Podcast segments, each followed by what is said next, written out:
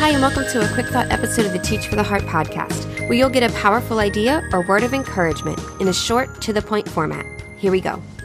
Today, I want to share with you uh, a key thought that our pastor talked about recently that I found was so helpful in considering how we as Christians and particularly as Christian teachers are to engage with cultural issues where our culture is moving in a direction that is not in line with scripture. And this is something that I don't know about you, but I think about a lot and try to, it, these are tricky issues where we're thinking, how do we engage? When do we engage? When do we not engage? What does that look like?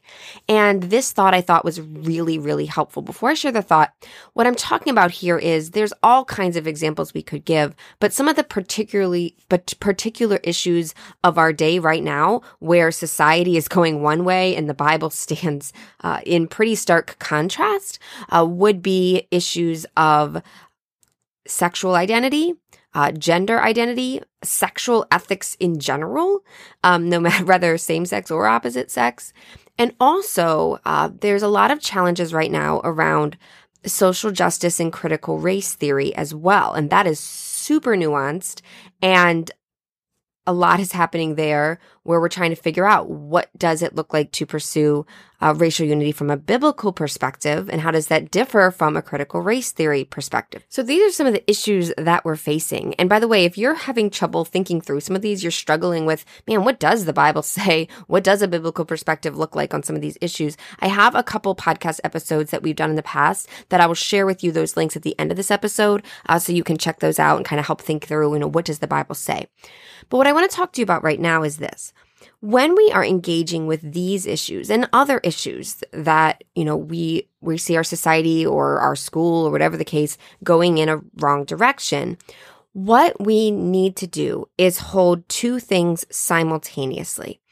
And um, we want to have a strong understanding of the gospel and a strong belief that the gospel is the ultimate answer at the same time, we need to engage with the issue from a practical standpoint as well. So these two really need to go together. Sometimes we tend to look only at one and ignore the other. So we tend to either want to just look at the practical side and forget that it's actually the gospel that's actually the ultimate answer. And in the end, really the only true way to solve it all the way, right? People need the gospel the most. But our understanding and our reliance on the gospel also does not mean that we don't engage in the secular spheres that God has given to us. So it's super important to value both of those, to in our minds, always remember and be firmly committed to the truth that the gospel is the ultimate answer and it's it's everyone's ultimate need.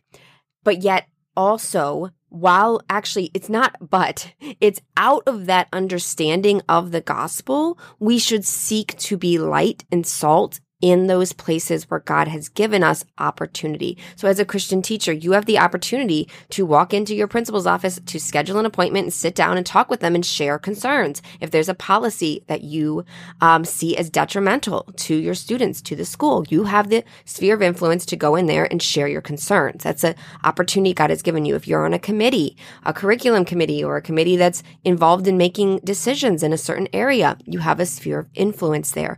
So we need to execute our sphere of influence. We also need to be willing to speak up um, in the faculty lounge or, you know, when there's a discussion happening and to push back as we're able to, to, to engage with issues and to point people to the truth of the gospel as we're able to, but also engaging with the specific issue, understanding how the gospel applies to that issue, believing that ourselves, and then being willing to talk about it, being willing to um, push back as needed on these things with wisdom, with so much wisdom, with so much prayer, with so much humility. That is so, so important to bathe things in prayer, in humility, to be wise in what we say. Um, it's not always the time to say, but at the same time, sometimes we um, are so timid we never say anything.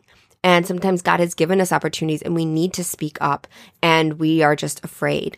And so we need to uh, take our stand. So I don't know. I thought that was really helpful. Just that thought that those aren't, they're not like antithetical to each other. They must go together. A firm reliance on the gospel. And then ask yourself, how does the gospel, how does the truth of scripture apply to this cultural issue?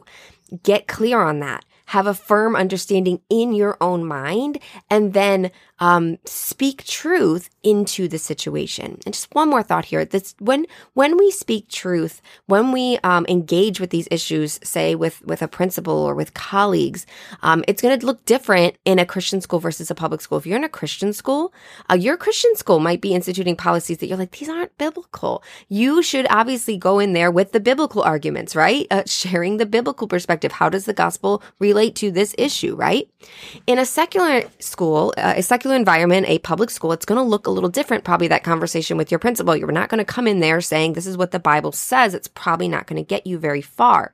But there are plenty of secular arguments that can be made um, for each of these. Okay, so the argument that you make may or may not be from the Bible, and it doesn't have to be. So that's the point there. That the, when you make these arguments, just because your belief and understanding, our belief as Christians should come from the Bible. But when we're talking to others, we don't have to lead with that. Um, we can lead with um, secular arguments. And when I say secular, I don't mean unbiblical arguments. I just mean um, arguments outside the Bible. Um, these are truths God has placed into the universe.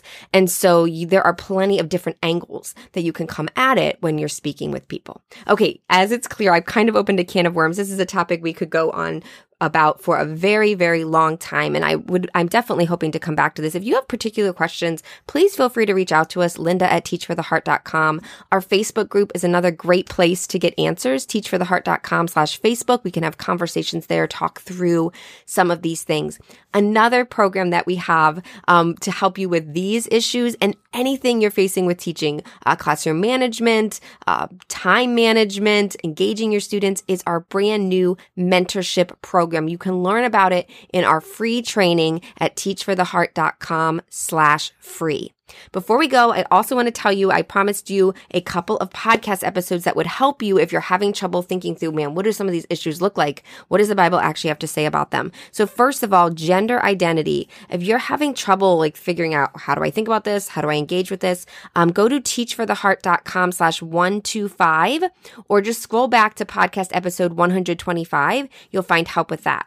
And if you're wondering with, you know, man, how do we pursue racial unity from a biblical perspective? Um, what is the difference between the gospel and critical race theory, um, then check out episode number 151 or go to teachfortheheart.com slash 151. Well, thank you guys again so much. I look forward to speaking with you again soon. In the meantime, keep growing, keep trusting. You really are making a difference.